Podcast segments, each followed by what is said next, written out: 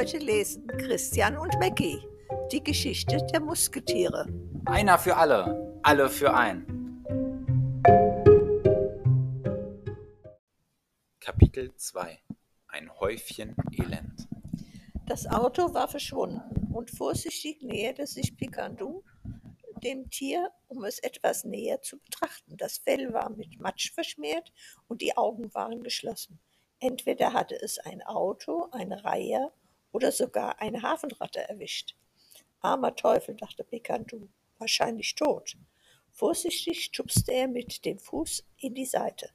Da öffnete das Häufchen seine Äuglein und starrte ihn an. Würden Sie mir freundlicherweise sagen, wo ich mich befinde? fragte es schwach. Seine schwa kleinen schwarzen Augen waren matt. Wo Sie sich befinden, antwortete Picantu überrascht. Hm, Hafen City. Oh. Das Häufchen schloss wieder die Augen.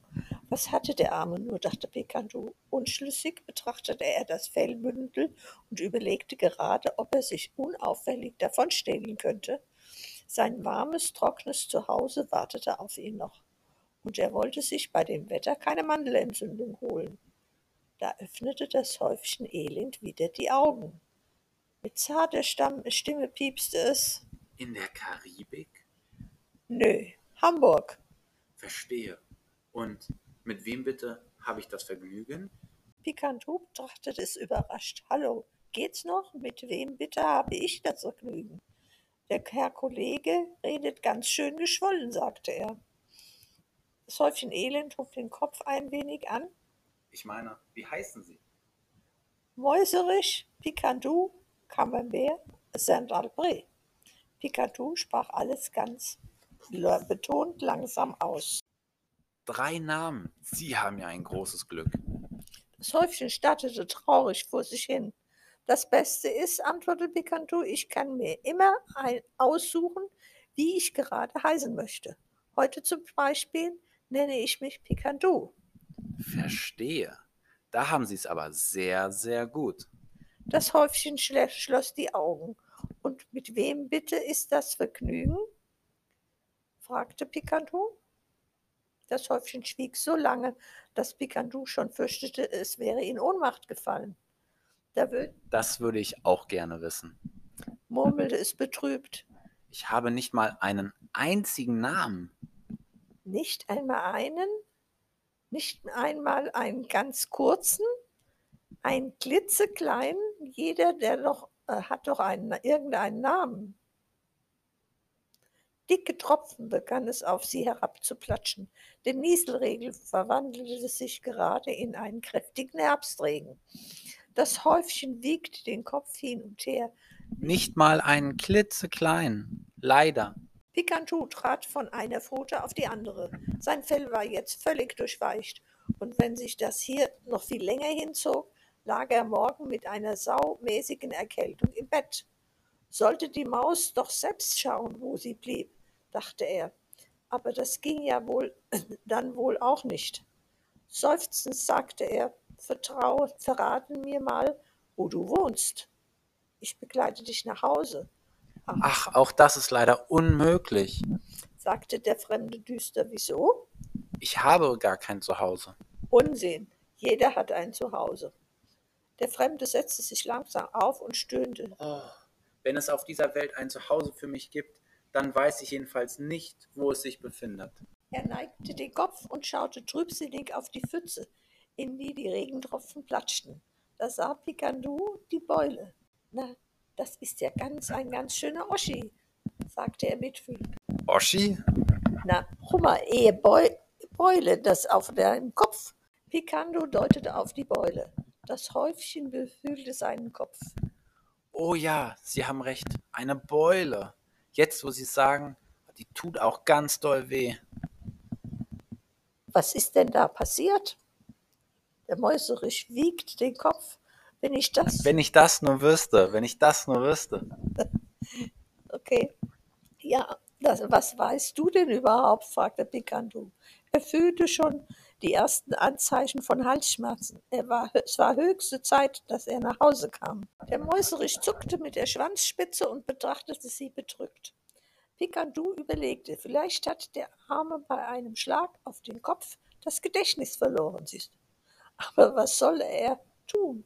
Picandu war eigentlich kein Held und auch kein Wohltäter. Dazu war er viel zu bequem. Aber er konnte diese Maus, die weder einen Namen noch ein Zuhause hatte, unmöglich bei diesem Wetter den Ratten oder Möwen überlassen. Hör zu, Kumpel, sagte er schließlich und rollte die Augen genervt nach oben. Die Maus soll ruhig merken, dass er nicht begeistert war. Meinetwegen kannst du mit, mit mir kommen. In Gottes Namen, aber nur für diese eine Nacht. Ich will schließlich nicht dafür verantwortlich sein, wenn du von einer dieser fiesen Hausratten um die Ecke gebracht wirst. Aber danach bist du wieder auf dich selbst gestellt. Kapiert? Der Mäuserich nickte und Picanto half ihm vorsichtig auf die Pfoten. Als er sich aufrichtete, fiel etwas Licht die, von der Laterne auf ihn. Picandu ließ ihn erschrocken los und sprang hinter die Laternenpfahl.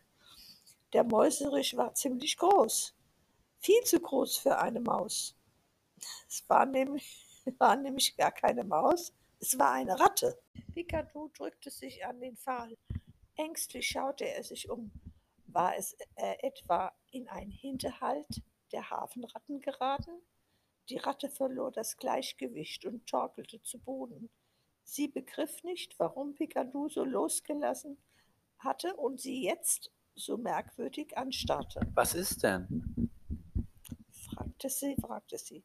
Du hast mich angelogen, zischte Picardou. Du bist ja eine Hafenratte. Die Ratte sah aus, als ob sie gleich in Tränen ausbrechen würde. Warum beleidigen Sie mich? Ich beleidige dich. Sie nennen mich eine Hafenratte. Weil du eine bist. Ich bin eine Maus und keine Ratte. Eine Hafenratte schon gar nicht. Die Ratte schüttelte den Kopf, Tränen blitzten jetzt in ihren Äuglein. Aber ich bin zu erschöpft, um mit Ihnen zu streiten. Mit einem langen Seufzer ließ sie sich wieder auf das nasse Pflaster sinken. Ach, das, auch das noch, dachte Picardou. Er hasste es, wenn jemand heulte. Wenn Sie mich lieber loswerden wollen, bitteschön. Schniefte die Ratte. Aber nennen Sie mich deswegen nicht eine Hafenratte. Was war denn das jetzt? War die Ratte durch den Schlag auf den Kopf etwas verwirrt? Sie schien tatsächlich zu glauben, dass sie eine Maus war und sie wusste wirklich nicht, wo sie wohnte. Der Regen wurde immer stärker. Also gut, knurrte Picantou, dann komm mit, aber wehe, du machst Ärger.